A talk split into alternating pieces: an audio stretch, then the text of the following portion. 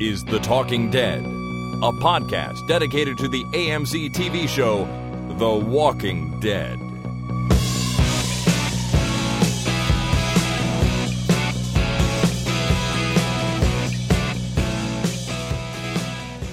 Hello, everybody. My name is Chris, And my name is Jason. and this is The Talking Dead number 116 for Sunday, June the 23rd, 2013. Uh, Jason, it is a hot, disgusting, muggy day here where I am. It's it's lucky that I spent a good uh, portion of the afternoon walking around an air-conditioned mall and and in a movie theater. Um, but it, I don't know what it's like where you are. Is it just as gross? Uh, it's pretty gross. Yeah. And I spent a lot of the day out in the garage and uh, coming back in for uh, air conditioned breaks because uh, fortunately my house is air conditioned. Yeah, my, mine not so much. Um, my basement is nice and cool usually, but uh, we don't have very good air conditioning upstairs. So when it's hot, it's hot. And You do have that air conditioner though, right? well, it's one window unit, and sometimes I just sit in front of it for a little while to cool down. Buy a tent and wrap it around, like put it on that landing on the stairs, and uh, patch it in with duct tape because that's what duct tape is for. Uh huh. To the uh, into the air conditioner, and then just put a lawn chair in there and grab your iPad, and away you go. Spend the afternoon. That's not a terrible idea, but we'd have to fit four people in there, and there's not a Ah. lot of room. You could do it. Um, yeah, I suppose it's also an obs- obscenely old air conditioner that should probably be replaced, but uh, it does work and it does keep me cold if I'm right in front of it. However, we didn't run it today. We um, we haven't run it yet this year actually because it hasn't been crazy hot until right now. Right. So uh, I think we're going to get a thunderstorm soon, which may help or may just make it worse. I'm not sure. Worse, I believe. Um, but if you have any, you know, hang-ups about the weather, today is in fact National Let It Go Day. Let it go, my friend. Yeah, so if you, you know, if you've got something bugging you, today is the day to let it go. Maybe it's a person, a place, or a moment in time. Maybe something that happened long ago. This thing has had power long enough. It's time to let it go. On June 23rd, join the ranks of millions who will decide to let go of something they no longer want to carry around with them. So pick something and let it go. That's kind of the mission statement of Let It Go Day, I think. So uh, if there's something that's been bugging you, you know, whatever it might be, today is the day to decide that it's no longer going to bug you. What if it's a broken toe? Well, you can you can kind of let that go. It's still got to heal, I guess. But uh, most people don't get too hung up on broken broken toes. All right, so we shouldn't. Uh, we sh- we should draw a definite line between let it go and chop it off. Do not chop anything off. We are not endorsing uh, home amputations. Right. We are simply saying move on. So if it falls off on its own, let it go. Yeah, yeah, exactly. If it falls And off on its it own, matches, it was yours, and if it doesn't, it was never yours to begin with. there you go. I think you've figured out Let It Go Day. I think so. So that's a national day. So anyone, anywhere um, within your nation, you can celebrate by letting something go. awesome.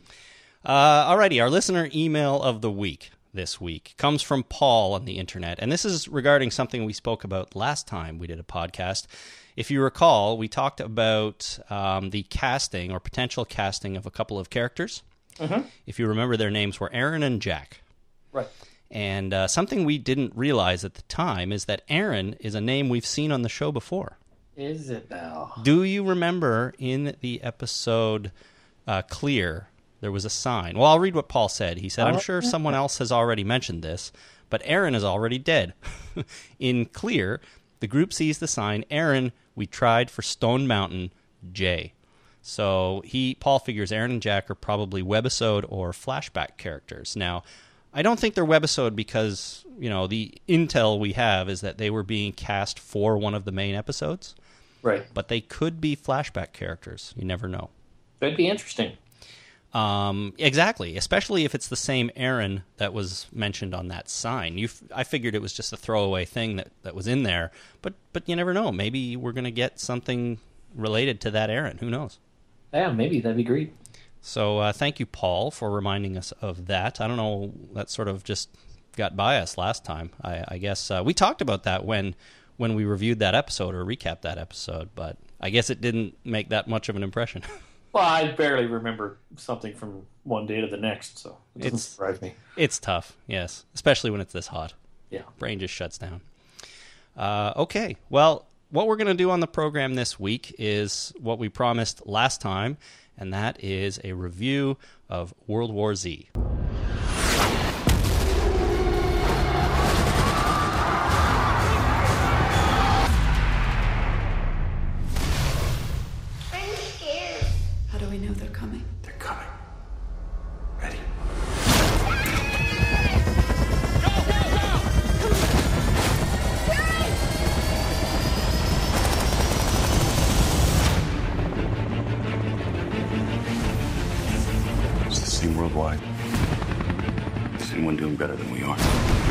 East Coast. Moscow is still dark.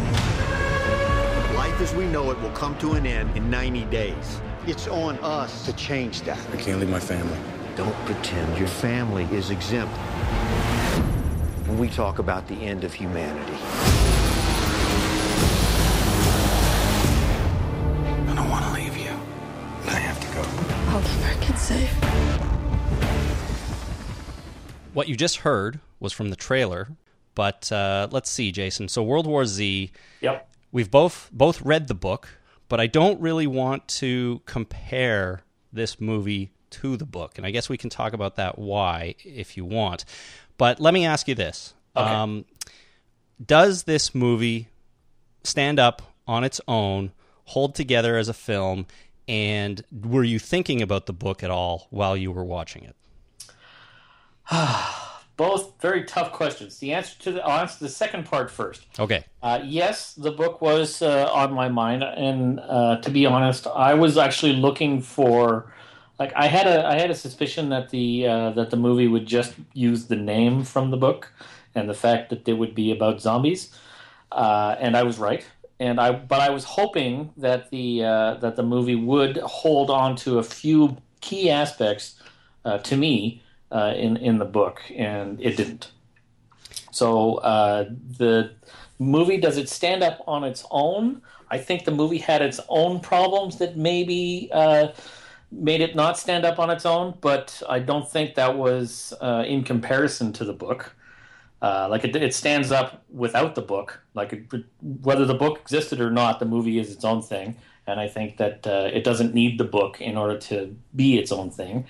Uh, I was thinking about the book, uh, and it didn't hit the uh, the key notes that I was hoping for. Right. There wasn't very much of the of the novel in this movie at all, uh, other than than the title and the credit at the beginning that said it was based on the novel by Max Brooks. Right. Um, so that being the case, uh, what are your thoughts on the movie? Did you like it? What did you what what did you think of it? Uh, general thoughts without spoilers. What I want to do maybe is some general thoughts and then do some spoilers after that in a special section if we okay. need to. General thoughts. Uh, there were uh, aspects of the movie that I really, really liked. I really, really liked the first half of the movie. I really liked the characters. I really liked the acting. I liked the uh, the storytelling, uh, and I liked the style of zombie that they had, which was a different style of zombie than uh, than The Walking Dead for sure. Uh, these were fast zombies. I, I guess you, you could tell that from the trailer, what kind of zombies they are. Um, so, general thoughts. Uh, I liked it. I think it had problems, and uh, it was definitely missing something, like an ending. Well, we should probably talk about that a little bit. I'll give you my my base my general thoughts on it. Overall, I was pleasantly surprised by World War Z. I liked it um, a fair bit more than I kind of thought I was going to going into the film. I agree with you that I think the characters were great, the acting was great, the basic storytelling was really good, and I felt like they didn't waste any time in this movie. You know, it was appropriately edited and you know every scene had a purpose pretty much you know i didn't feel like there was a lot of you know extraneous dialogue or anything in there that really dragged the movie down you're sort of introduced at the very beginning to the characters um, and very quickly things start happening that move into you know the the main uh, the main plot of the movie, which is, of course, trying to survive this zombie outbreak. And I thought that was really, really well done. I wasn't sitting around waiting for anything to happen at any time.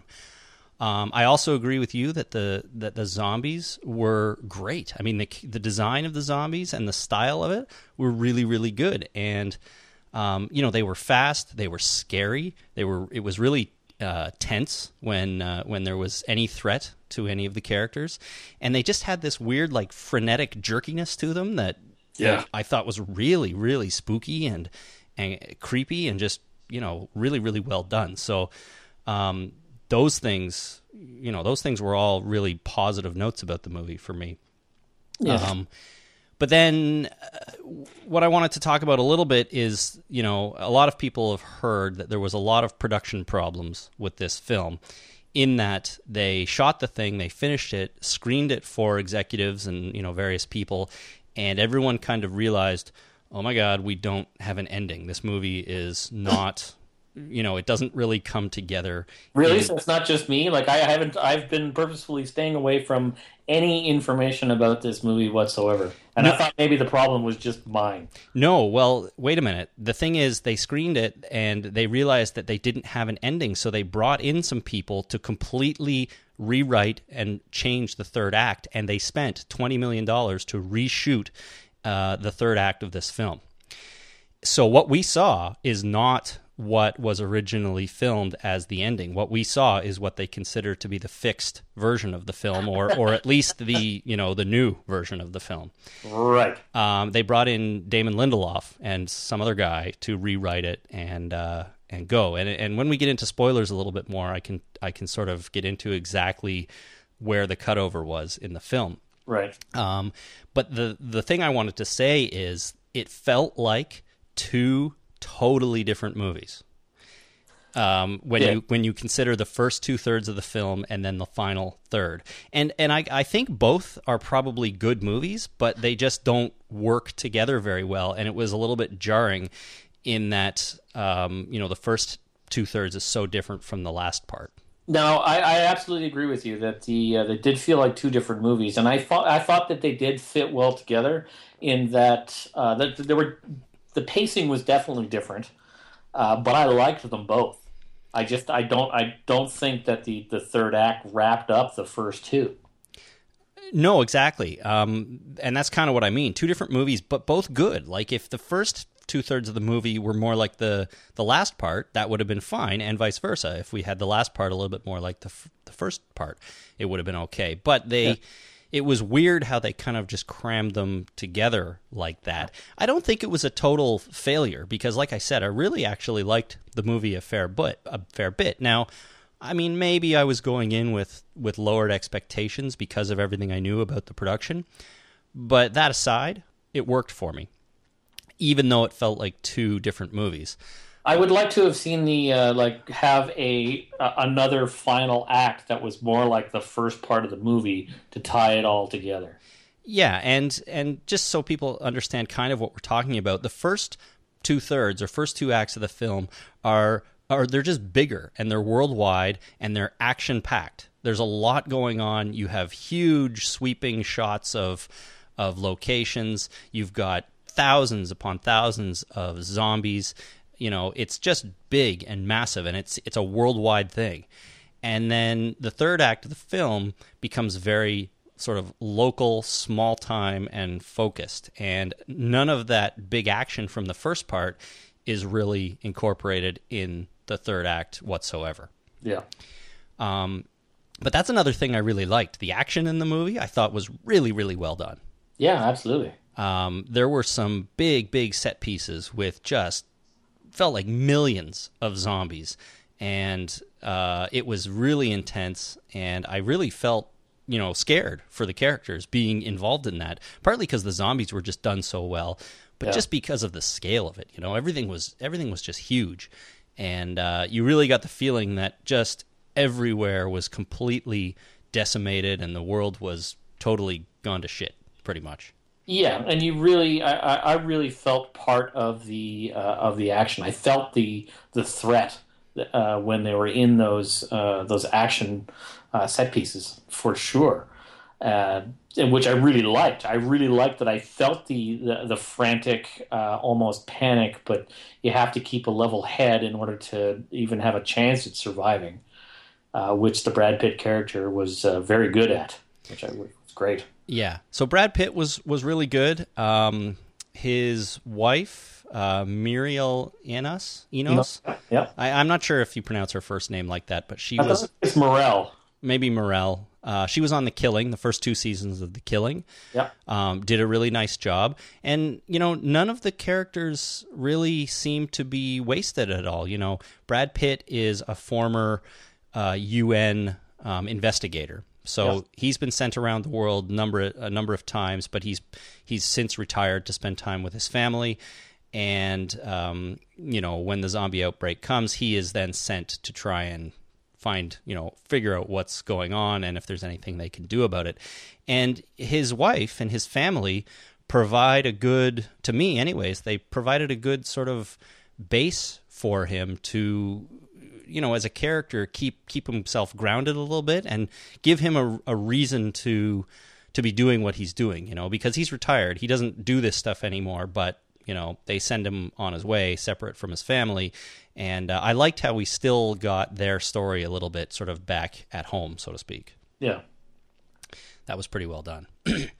Um, so overall jason i think i recommend this movie um, especially if you are a zombie fan. It is, it is a little bit different take uh, on zombies in that they're fast and then in that um, I, I want to say that they're mindless but zombies are all generally mindless these ones just seem to be a little bit more frantically mindless than traditional Very zombies. aggressive, very fast, and uh, I like the con. The, the like we've had fast zombies before. Uh, in 28 Days Later, for example, but these seem to have a little more of a frenzy to them than the ones in 28 Days Later, and I liked that. I liked that when they ran, they sprinted full out, like it was as fast as a human being could possibly run, without regard to uh, surrounding or to uh, conserving energy. And it was just like if you just were in a full-on panic and running as fast as you can in order for to do something that's what these zombies were doing all the time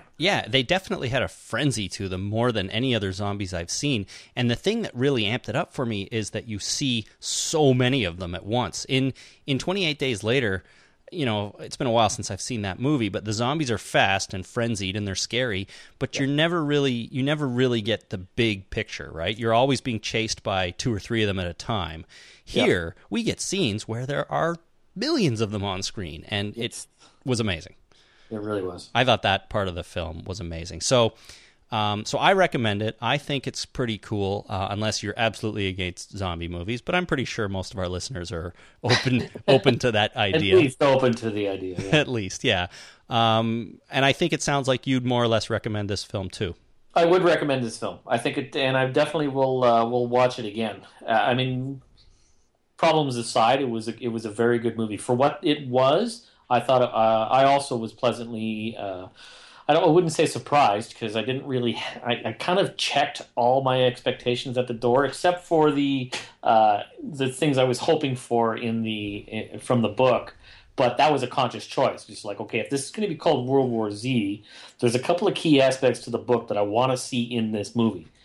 They weren't there, but overall, I think I would also recommend this movie. Are you able to talk about any of the things, uh, your sort of disappointments, other than that, with the movie without getting into spoilers? No, I'm waiting for the spoiler section. Alrighty. Well, in that case, let me ask you this before we go into spoilers: Are you ever tempted to call it World War Z? No, for some reason. I know, isn't that weird? Everything else here is Z, but you see this movie title and it's clearly World War Z. Well, I think it's also a play on World War Three, right? Well, it is, I guess. Maybe that helps. And I guess because, you know, it's an American movie, pretty much everyone else says World War Z. So, I, I like to think as Canadians we're very flexible and we're not hard nosed about our uh, our Z versus Z. if only I, I'm not. if only that were true. Well, personally, I'm not very hard nosed about it, and I think I've expressed this on the air before. That like, if you're going to go with Z, you have to, and you really want to be hard nosed about it, you have to go all across the board in the alphabet. A, bed, said, dead, ed, f, jed. Like you have to do it for all of them. Not why just Z, right? B, C, D, E. It's all the same thing. Z. It just fits right in. If you're going to go with the ed ending, you got to do it across the board. so we're wrong. No, I don't say that we're wrong. I just like I think I'm a little more mentally flexible than uh, uh, on this issue. Okay, well, there you go. World War Z. We both recommend it, but let's get into spoilers now for World War Z. If you haven't seen the movie, or if you don't want to be spoiled in any way, hopefully we have haven't done that already. Um, but now, moving forward, we're going to spoil World War Z to a certain extent. And, So- and the book. Uh, okay, and the book. Oh, I'm going to talk about the book. So Good point. Um, so we will give you a moment to leave right now. All right. We are going to spoil World War Z. So, Jason, what All right. were your big problems with this book, uh, with this movie? Spoilers, you know, included. the, the the the one or two things I wanted to see in the uh, in the book or in the in the movie that uh, came from the book was uh, how they beat the uh, the zombie apocalypse, and it wasn't curing it. It wasn't uh, coming up with a uh, an antidote or a serum or a vaccine or whatever it is. I wanted to see them have to, you know, basically uh, hole up in some location where they could uh, outlast the uh, the zombies until they started dying off for, for whatever reason, because that was actually part of it, was that they uh, they eventually stopped functioning, uh, and uh, the fact that they couldn't save everybody in America or in the world, and they didn't want to because they needed, in order to have a secure and safe population, they needed the zombies to go after something else. So they needed to leave people to fend for themselves so that the zombies would have a target Mm-hmm. and leave this uh, this societal uh, enclave alone.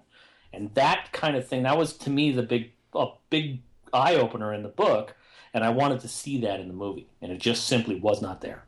It's kind of a depressing concept, but uh, it is certainly, well, I mean, for lack of a better word, a realistic one. But uh, it is something that's that's that's in the book. Um, that's like you said, sort of eye opening. That's not in the movie at all. Yeah, you have to cut off your own hand in order to save the body, hmm which they did have in the in the movie. They did kind of have that in the movie in a different way, though. But I would liked to have seen that concept on a grand scale. You know, Right, right, absolutely. Um, so uh, the third act of the film is different in that uh, Brad Pitt is in a plane crash and he lands in a Scottish town where there is a World Health Organization building. And there are still people surviving in there. And he has now, by this time, realized that the zombies ignore people who um, are sick or terminally ill. They don't attack those people. Right. So his plan is to inject um, inject soldiers or just inject the population with a curable disease that will render them um, you know unappetizing to the zombies and therefore basically kill the zombies food supply which is us? The living. Um, and so the whole third act of the movie is him in this WHO building trying to get into another part of the building, which is infested with zombies, to where all of the disease, diseases, viruses, and bacteria are in cold storage. Right. Um, whereas the first two thirds was, like I said before, was just huge. It was worldwide. It was Brad Pitt traveling around the world trying to f- learn about the the infection and trying to find patient zero, uh, or or at least find anything about about the initial outbreak of this, which would they figured give them you know an idea of how to stem it or cure it or whatever. Um, so really huge worldwide global scale at the beginning and then very small local thing at the end where they actually do find a cure uh, or a method of of protecting themselves against the zombies. Right. So I have a question and a statement and an opinion. Okay. So the uh, the opinion is uh, the fact that zombies can uh, can smell diseased human beings is ridiculous, and goes against the uh, goes against the novel, like completely and utterly. Because the whole point of the novel is that zombies are not superhuman. They're not super strong. They're not super fast. They're not. They can't fly. Uh, they don't. They can't smell in, in any great uh, capacity other than what a normal human can do. When are we going to get a zombie movie where there are flying zombies? That's what I, I want to know. That that would be all right with me as well. but uh, so the fact that zombies uh, in this movie can smell or detect a diseased human being or a terminally ill person is utterly ridiculous. And I did not like that. And was that something? My question is, it was that something that was tacked on by uh, Damon Lindelof? Well, I, I don't know 100%. All I know is that Lindelof came in, and the cutover point to where he took over was when Brad Pitt boarded the plane in Israel. So he's there looking for information about it. Um, they have um, a walled off section of the city where they've been kind of protected. Although it gets overrun by zombies, he has to flee, gets on a plane, and flies out of there. At that point is where Lindelof took over the movie, and um, you know it played out the way it did. Uh, so I think it was his opinion or his idea then for this uh, this disease thing because up until that point we had a couple of instances of human beings being left alone, right? Well, we had uh, there was a, a, homeless guy that was just kind of sitting there. There was uh, that kid where he squatted down and all the zombies ran around him. Mm-hmm. The third one was an old man. Was an old man or something, but I didn't think that it was disease that was preventing the zombies from attacking them. I thought it was just the fact that they were still, like they just kind of were small in uh, in their stature. They're just like, okay, I'm going to just put my head in the sand, and the zombies will ignore that. It's sort of like because we're we are we're you know as uh, as human beings we're kind of designed as hunters, right? Our eyes are in the front of our head. We can judge distances. Mm-hmm. Uh, we, we track motion. If 3% of our, uh, I think they, they did studies where 3% of our field of vision is moving in the same direction, our brains will lock onto it because we're looking for motion and we're kind of filtering out background noise. So the fact that somebody is very, very still is something that a human being would ignore. Especially amongst other things that are moving quickly. Right. And if you're in a frantic and a frenzy, you're going to look for other things that are basically things you can uh, uh, you can can go after. Whereas something that's just being very small and very still is not something that we'd be necessarily interested in. Right. So I don't know if those scenes were added uh, because all three of those scenes were in Israel, which was right before Brad Pitt flees to that plane. So I don't know if those were added by by Lindelof. I I believe not because what I heard is that strictly he added a couple scenes at the beginning um, when when the, the right at the beginning when the family wakes up and they're having breakfast, and then he took over from that plane. So either those scenes were in there and they intended to do something different with them, or he added those too and they played into his storyline. I don't know that. The other thing, uh, there was another thing that uh, there, there, was a soldier at one point that had a limp, uh, mm-hmm. uh, and that was the the explanation for uh, him surviving that uh, that cluster F in the in in that room with all the zombies was that he had this limp, and therefore the zombies ignored him. There was something I'm not sure what it was, I and mean, this is one of the reasons I want to go back and re-watch this movie at some point, which I probably will is that they mentioned that most people, uh, I don't know where I got this idea, but most people were infected within the first 15 to 20 seconds, but some people took up to 10 minutes or a little longer to become infected. Mm-hmm. So, what I thought they were telling with that soldier was that he was bitten, but hadn't turned yet. And that at some point he was going to turn. And I was expecting that. Right. That was actually uh, infected, just hadn't turned for some reason. And I thought that that was going to be part of the whatever solution they come up with was that some people have this not immunity but an ability to stave it off for a while.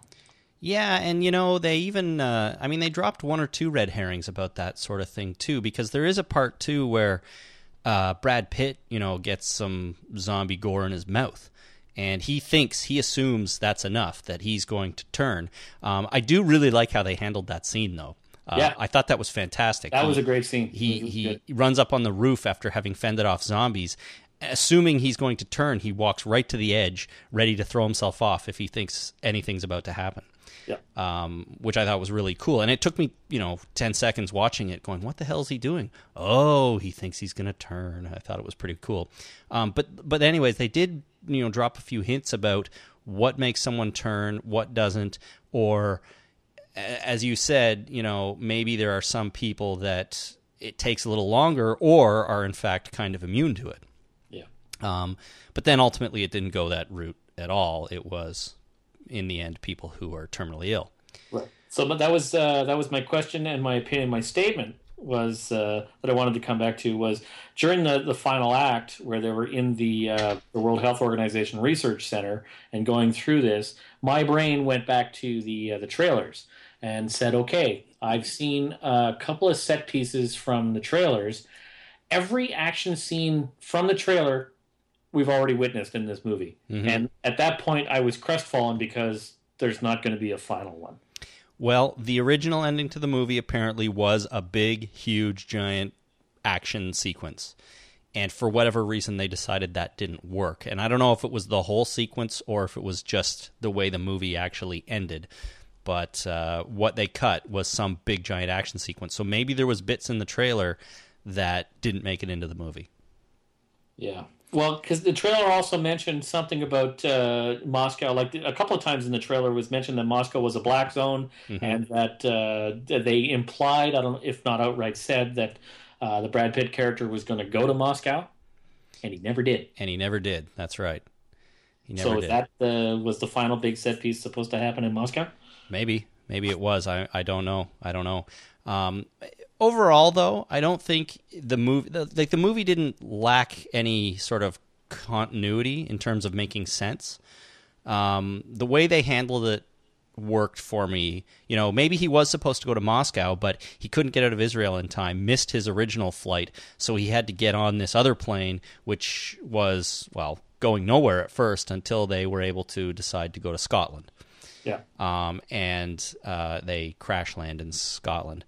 Um, but you know, even if what I'm trying to say is, even though it felt like two different movies, they transitioned it well from one to the other. Yeah. At No, least it- I thought so. Now, yeah, now saying that that uh, it felt like there was a big piece missing. Uh, what was there on on film was really good. hmm Like everything, uh, every individual piece was uh, was very good, uh, and and I enjoyed it. And one of the things I enjoyed the most was the fact that the uh, the Israeli soldier, uh, what's her name, Segen, Yeah, something like that. uh, as soon as she showed up on screen, like the first sign, first thing that popped up on screen was uh, was like, oh yeah, I really, uh, for some reason, I I dig chicks that uh, that have shaved heads and who could take me apart if uh, we got into a fight. And And she so- would be one of them. She fit the bill. She was a good-looking woman with a shaved head and was a soldier and probably could, like in real life, probably take me apart. Uh, and I was really, really glad that uh, her character was not just this thing in the background uh, while she while he was in Israel. That uh, she actually became a uh, an important character through uh, through the middle part of the film. Yeah, she did. I, I like that too. Um, some people might argue that she just sort of showed up and was had a huge part in the in the final act of the movie. But I'm with you. I, I liked her. I think you know it's it's okay to introduce a character late in a movie, Yeah. and uh, do something interesting with them. And and even her uh, the the parts with her on the plane were fantastic. They were they were really good, and and frankly, she was far more interesting than anybody in the World Health Organization building. Yeah, absolutely. in my in my opinion. They were just kind of there. Um, do you think this movie suffered at all from the PG thirteen rating? Absolutely. Oh, I fully there was, agree. There, there was at least three scenes that were like, why didn't they show him uh, trying to dig the crowbar out of the zombie's head? Oh, that was the most glaring one for me. Absolutely, I agree. He he he clobbers a zombie with a crowbar, and then he you know he thinks he's safe, but another zombie's coming down the hall, and as it's running at him, he's trying to pull a crowbar out of a zombie, but you don't see it. You don't. They don't show any of that, and you just have to assume that that crowbar is stuck in the zombie's skull.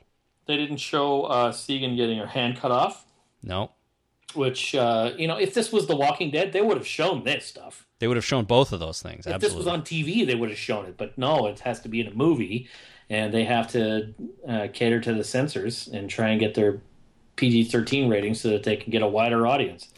It, you know, it felt like towards the beginning there was one or two scenes that did show a little bit more, um, a little bit more gore. I mean, not a lot. I mean, like you know, PG thirteen. There's only so much you can get away with, but it felt to me like it got worse towards the end where Yeah. they were hiding stuff on purpose to try and maintain that rating. And that was really the one of the things I didn't like about the movie is that you could really feel the rating. And uh, you know, I don't know if it should have been R rated because that's a a a very different movie, but I got to think there's ways to to you know have PG-13 but still make it feel a little bit more intense in that respect. I mean, the movie was great other ways, but it, it bugged me that they sort of hid some of that stuff. Oh yeah, and that was definitely author intrusion too. It's like as soon as he was trying to pull that thing out of his head and they weren't showing it, it was obvious that that was because of the rating system. Right. Like it really took me out of the movie. It was so uh, so blatant. Yeah. Do you remember back in the day in Canada when we used to have um, PG and then we had a rating called AA? No.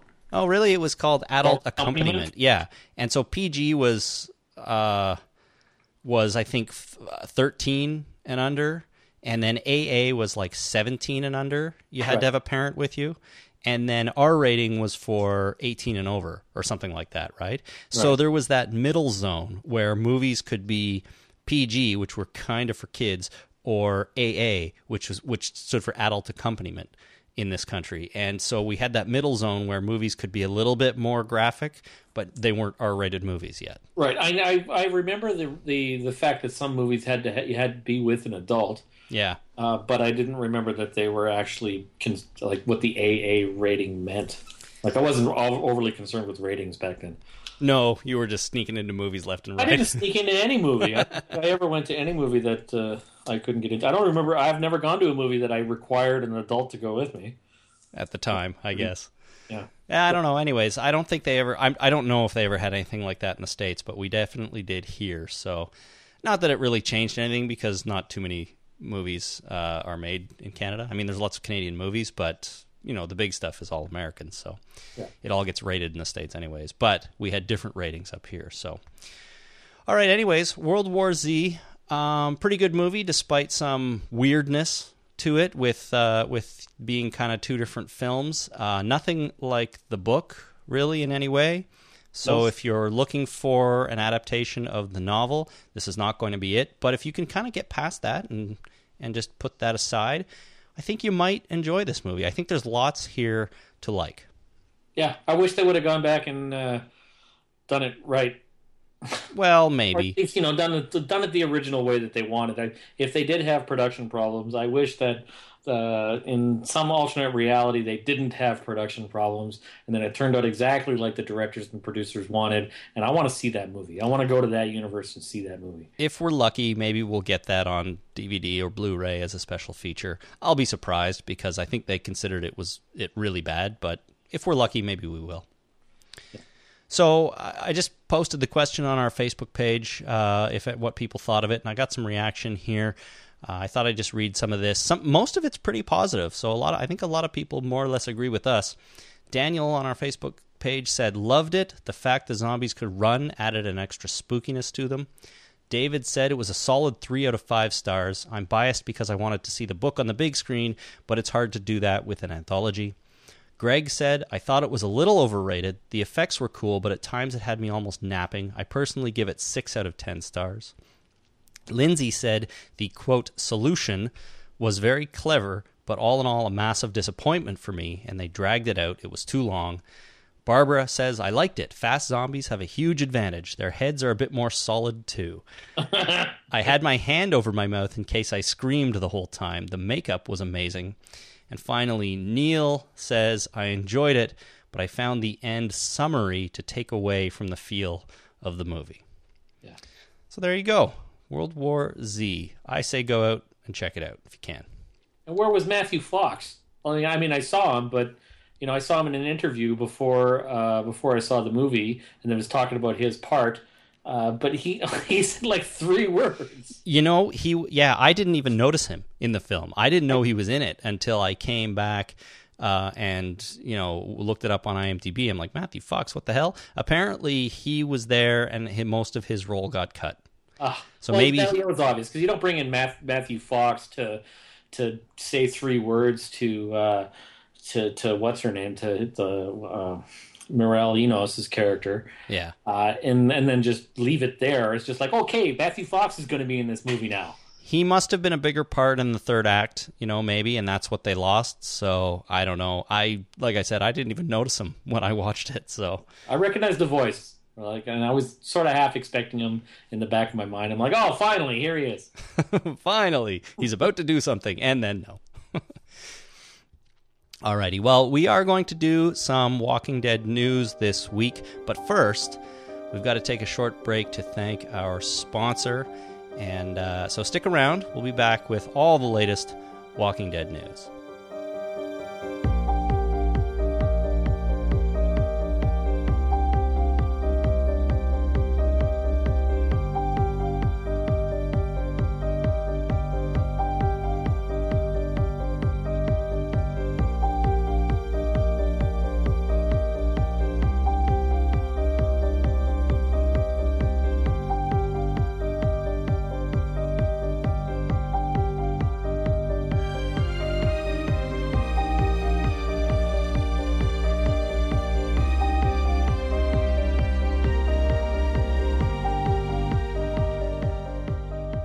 For you, the listeners of The Talking Dead, Audible is offering a free audiobook download and a free 30 day trial, so you have a chance to check out their service. Now, this week, I think it's only uh, appropriate that we recommend the new, the new Audible edition of World War Z. It is actually called World War Z, the Complete Edition, Movie Tie In Edition, An Oral History of the Zombie War. So it's a slightly awkward title. Two whole colons in there. Two whole colons, that's right.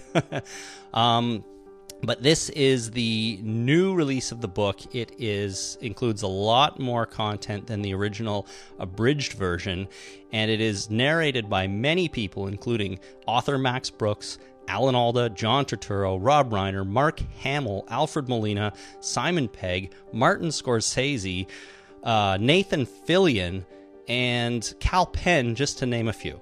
Nice. So, you know, if your favorite actor isn't in this list, you have an unusually fav- unusual favorite actor. and, and it has twice as many hours as the last one. it does. So, uh, lots of stuff here. It's, you know, great reviews on Audible. 12 hours and 8 minutes. With all those readers, you can't really go wrong. So, uh, go over to Audible and check out the new edition of World War Z. Make sure you get the, the movie tie-in edition. That's the one you want.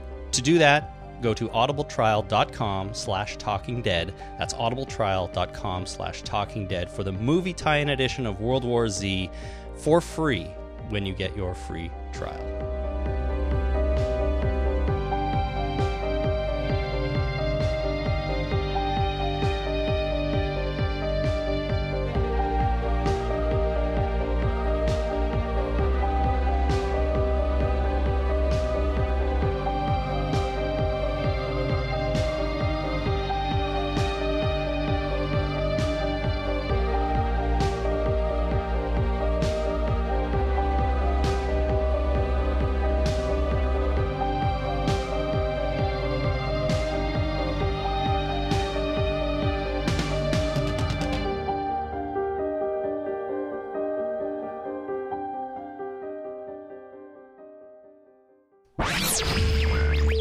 The Walking Dead News.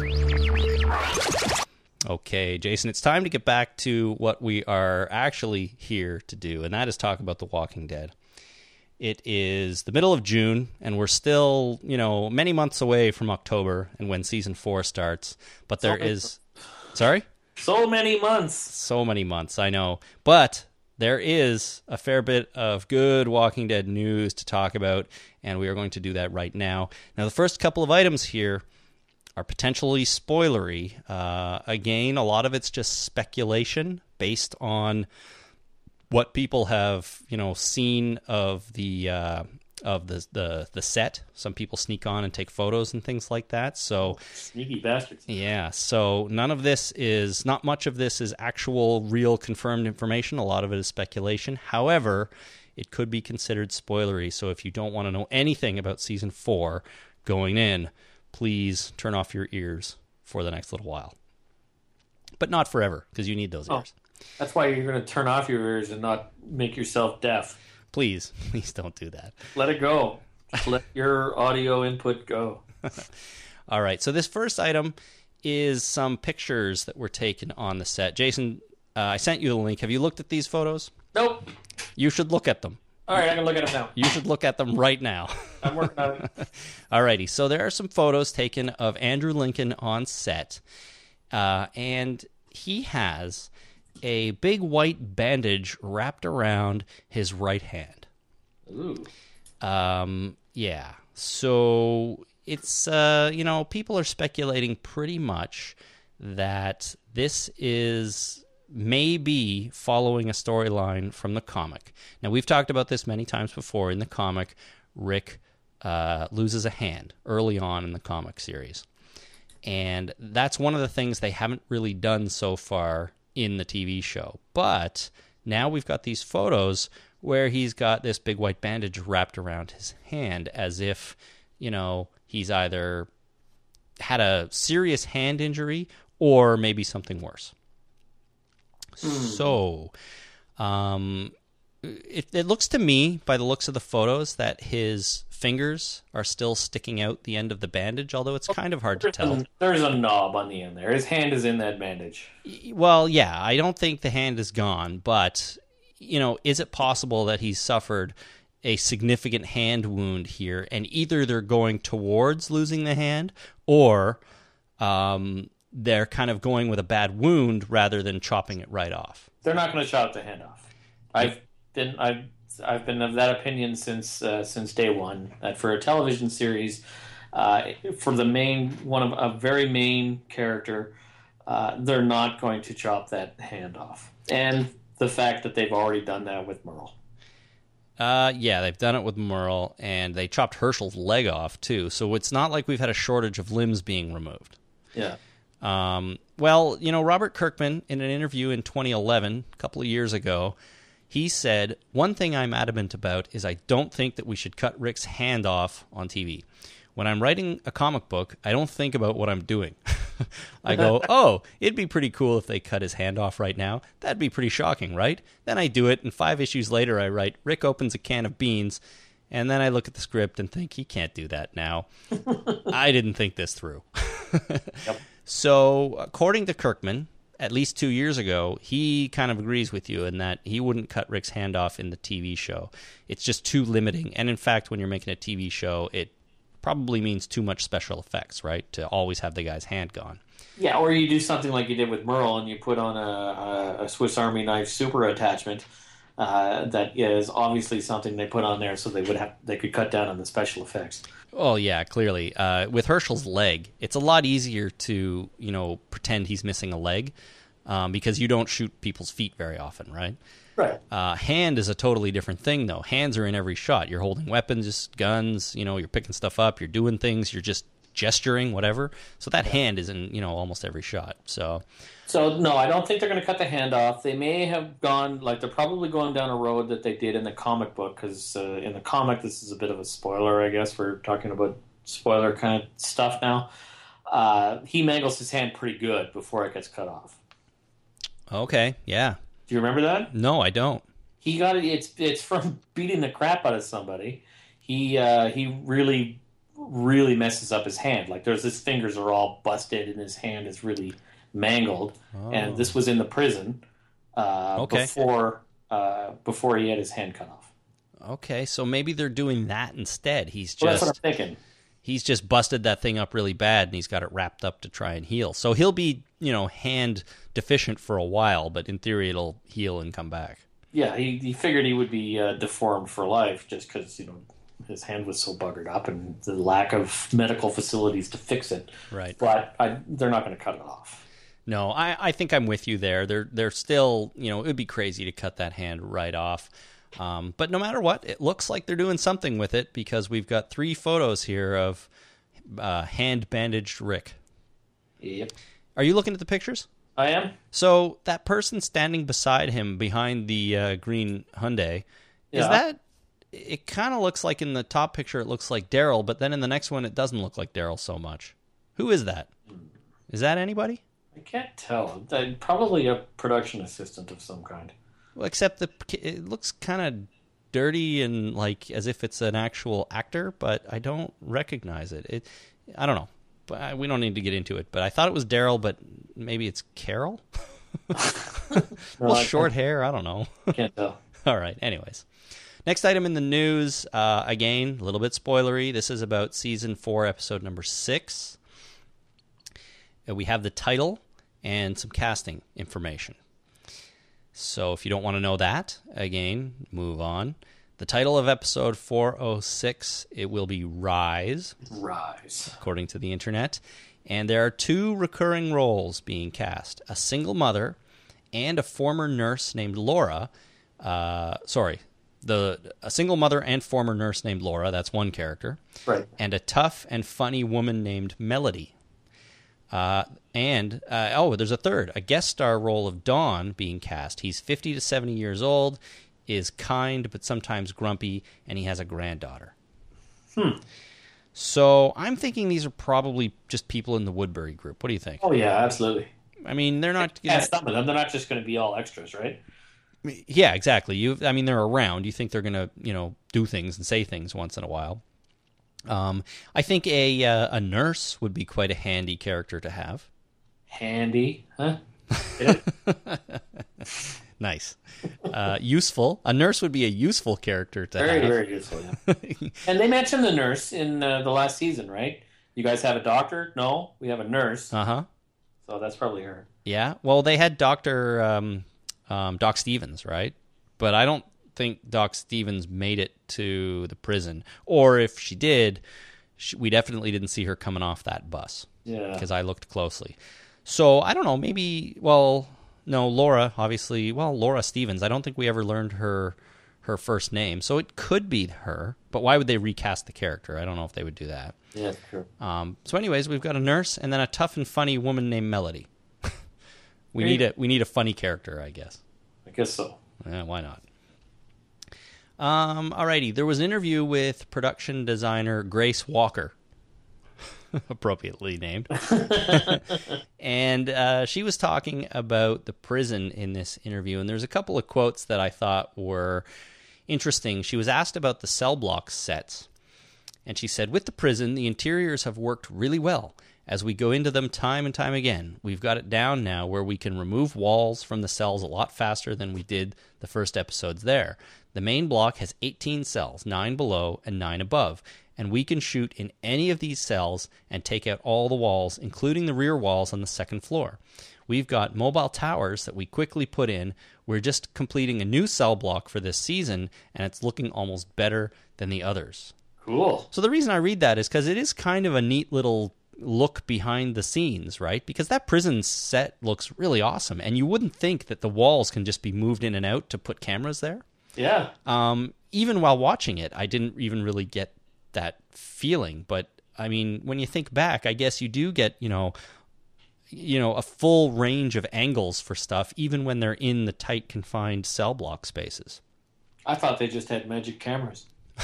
sure, magic. They were like flat. You could just tape them to the wall. Uh huh. Nope, and they move the walls. They Yeah, remove the walls. So I thought that's cool. And the other thing is they're building a new cell block for this season, so it sounds like we're going to get the same but a different place, probably for all these new people. Yeah, they're going to have to clear that out too. That'll be fun. I guess so. I wonder if we're going to see that again. We've kind of already seen cell block clearing, but maybe it'll be, you know, maybe they'll refer to it in an episode. So we just finished clearing out the next cell block. You guys can all move in there, kind of thing. There you go. I don't Maybe. And then the other thing Grace was asked about is if there are any sets that they've planned but never got built. And she said there was a very big shower set that we were going to build for the prison, but that never came off. Oh, So a big shower. I, I don't know what they could have possibly been doing in there, but I guess, well, uh, showering. huh? They would have had a shower scene A shower. or to uh, Starship Troopers. Yeah, well, we had a shower scene with Shane, remember, in the farm, Oh yeah, right? And that's his hair. and cutting his hair. That's right. And now, Good Shane to evil Shane. yeah, that was his moment. So that's what happens in showers. Characters go from good to evil. Well, or that's a redemption too. You know, the whole baptismal thing uh, where you go for it's it's a transition mechanism, right? Right. So you go from you can go from good to bad and from evil to good and get forgiven and all sins washed away, kind of thing. Uh, but I guess we don't get that. No, I guess not. Nobody's going to be changing at all because there's no showers. Right. Although it can happen in the rain too, so maybe it'll rain. It can. Rain is good for that. Rain's good. Falling in falling in the water is okay too. So if you happen to fall in a lake or a river or something, that works. All right. So there's no shortage of opportunities for people to change. Yes. But it's not going to happen in a prison shower. And No. that's, that's a place that'll change you pretty good. Yep. Uh, so there you go. That's an interview on um, uh, AMCTV.com with production designer Grace Walker. So when you're watching season four, think about all those walls moving around and things like that. Or don't, because maybe it'll take you out of the show too much. I don't know. Either way, it's up to you, really. Yeah, it really is. AMC will be broadcasting a Walking Dead marathon on the 4th of July weekend. Oh, like the television. I'm, I'm thinking real marathon. Like, there's really going to be a Walking Dead marathon? Well, there are those out there. Remember, there's the the uh, baseball. What the hell do they call it? The baseball stadium thing, where you run through the baseball stadium with the Oh, yeah, zombies. that's an obstacle course. I was thinking like an actual real live. Let's run 26 miles and change. Well, they do have that too, but it's not specifically Walking Dead. It's called Run for Your Lives, and it's a marathon. Well, you know what? I don't know if it's a whole marathon, but there, it's you're running, and it's more, it's less obstacle course, more running, and there are zombies around. Okay, so this is going to be uh, AMC airing a bunch of Walking Dead episodes back to back. starting on July 4th at 1 p.m. Easter Eastern time and ending on July 7th. From what I could tell on their site, they're showing all three seasons, including some of the black and white versions from season one. Wow. So you're going to get lots and lots of Walking Dead over the July 4th long weekend. If you uh, if you're not doing other things, you can sit in front of your TV and watch the show one more time. Well, when is July 4th? Like, what day of the week is it? Uh, it's a very good question. I don't know. The Thursday. So the fourth is a Thursday. I don't know. I think it is. So there you go. It's Thursday to Sunday, and you get all Walking Dead. Well, a lot of Walking Dead, anyways. Yeah. So if you want to do that, that's on AMC on the July 4th long weekend. Check it out. Um, and in some ways related to that, if you're in the UK, uh, The Walking Dead, you, you know, you're not going to be watching AMC over July 4th, I don't think, anyways. But The Walking Dead is uh, has made a deal for exclusive video on demand with Love Film, which is an Amazon service in the UK for uh, video on demand, and similar to Netflix.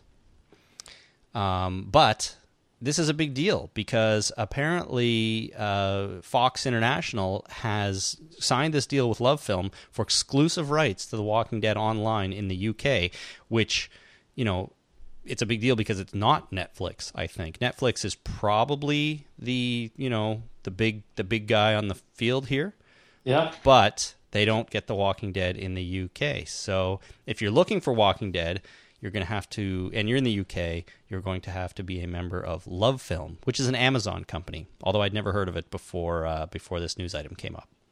It's interesting. Um, Netflix, of course, has The Walking Dead in the US and Canada, but I don't think it's an exclusive deal because, if I'm not mistaken, The Walking Dead is available on Amazon in uh, North America as well, but not in the UK. Eh, I mean, not on Netflix in the UK, anyways. Uh, really quickly from the article, um, series one of the award-winning zombie drama is available to Love Film Instant members in the UK immediately.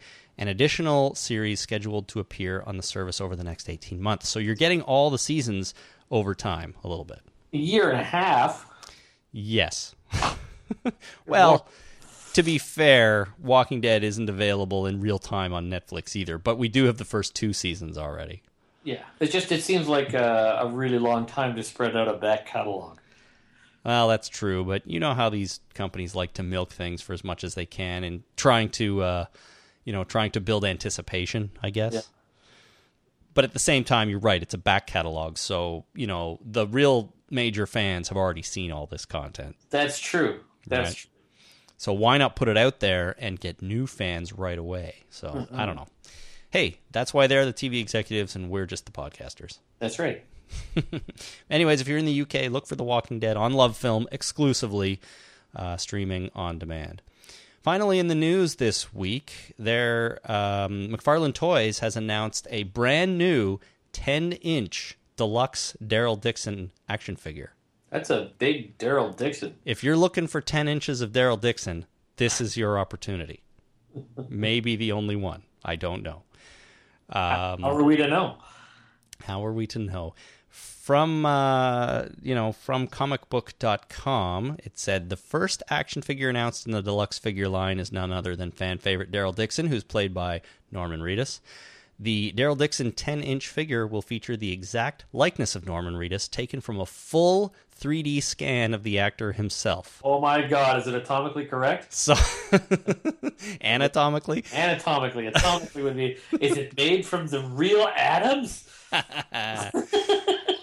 Here's what I can tell you: the ten the ten inch Daryl figure is portrayed in his iconic angel stick stitched biker vest, and includes removable poncho, hunting knife, and crossbow. Pretty sweet. It doesn't say anything about anything else that's removable, so I don't know. I don't know.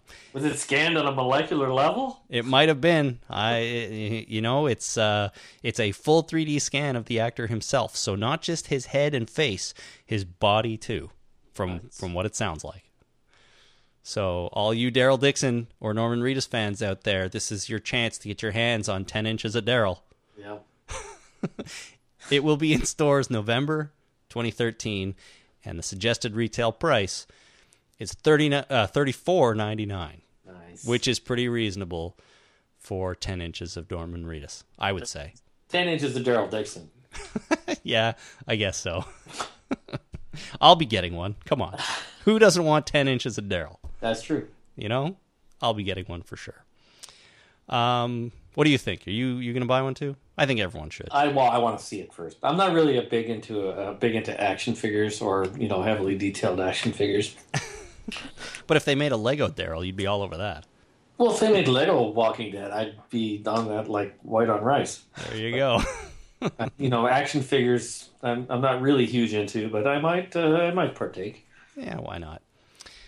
Alrighty, that is going to wrap up the Walking Dead news this week, and in fact, this podcast. So, um, what I want to do is ask everyone what they thought of you know us, you know, um, uh, uh, branching out from the Walking Dead a little bit and talking about World War Z. I mean, it's not a huge branch out, to be fair, but it's it's something different. And if you'd like to see us do more of this, because I, I had a good time with it, it was fun to get out Too. fun to get out and see a movie and, and talk about it here. You know, we don't go to movies together too much We, anymore. we could uh, we could definitely do this more often. Like uh, maybe once a month, we could uh, review World War Z. Great idea. See if the movie gets any better or worse with repeated Yeah, we'll viewings. watch it uh, the fifth of every month. I considered going to see it in the theater again, actually, just just before this review. Um, I didn't have a chance to, but uh, you know, it is it is a movie I I want to revisit maybe when it comes out on DVD or on iTunes or something like that because there's there's stuff there to just digest again. I think. Maybe we should go see it in 3D. Uh, it's not a bad idea. We did see the 2D version, which um, I'm not a big 3D guy. That's why I decided on 2D. But uh, maybe maybe you're right. IMAX 3D. Is it in IMAX? I don't know. I don't know. It would be uh, that'd be pretty big. In, a, in an IMAX 3D movie, you'd almost want to see the, like the the ending that never happened, the one that the big action ending. Yeah, well, let's go to that universe and see it in IMAX 3D there. Alrighty, we'll do a double feature that and IMAX 3D Superman or Man of Steel too, Hey, that's not a bad idea. and I can uh, and see if I like that movie anymore the second time. but that's a whole different podcast, everybody. Right now, we're going to wrap this up. If you want to get in contact with us, give us a call on the toll free Zomb line at 1 483 ZOMB. That's 9662. We are on Twitter at Talking Dead or on Facebook at facebook.com slash The Talking Dead. And uh, you can send all emails to talkingdeadpodcast at gmail.com. One thing I just want to remind people of before we go, of course, is that our short story contest is still running. It's running all summer. Lots of good entries coming in. It seems to have picked up a little bit in the last uh, couple of weeks, which is good. Cool. Um, but if you have a short story that's been kicking around in your head, get it down on paper and send it in to us. A thousand words or less, and it can be pretty much about anything you want. So uh, yeah, rewrite the ending of World War Z. that's not a terrible idea. Look at that. I would like to read that. All right. So, yeah, great idea. Send your short stories to talkingdeadpodcast at gmail.com. Go to our website for more information. Uh, the deadline is sometime in October, one week before season four of The Walking Dead premieres. That exact date will be to be determined. Deadline. Did we notice that before? That it's called the deadline. I did not, but thanks for pointing that out. All right. Thanks for listening, everybody. My name is Chris. My name is Jason. And until next time, um, go see World War Z. You're going to like it. Yeah. Bye. Bye.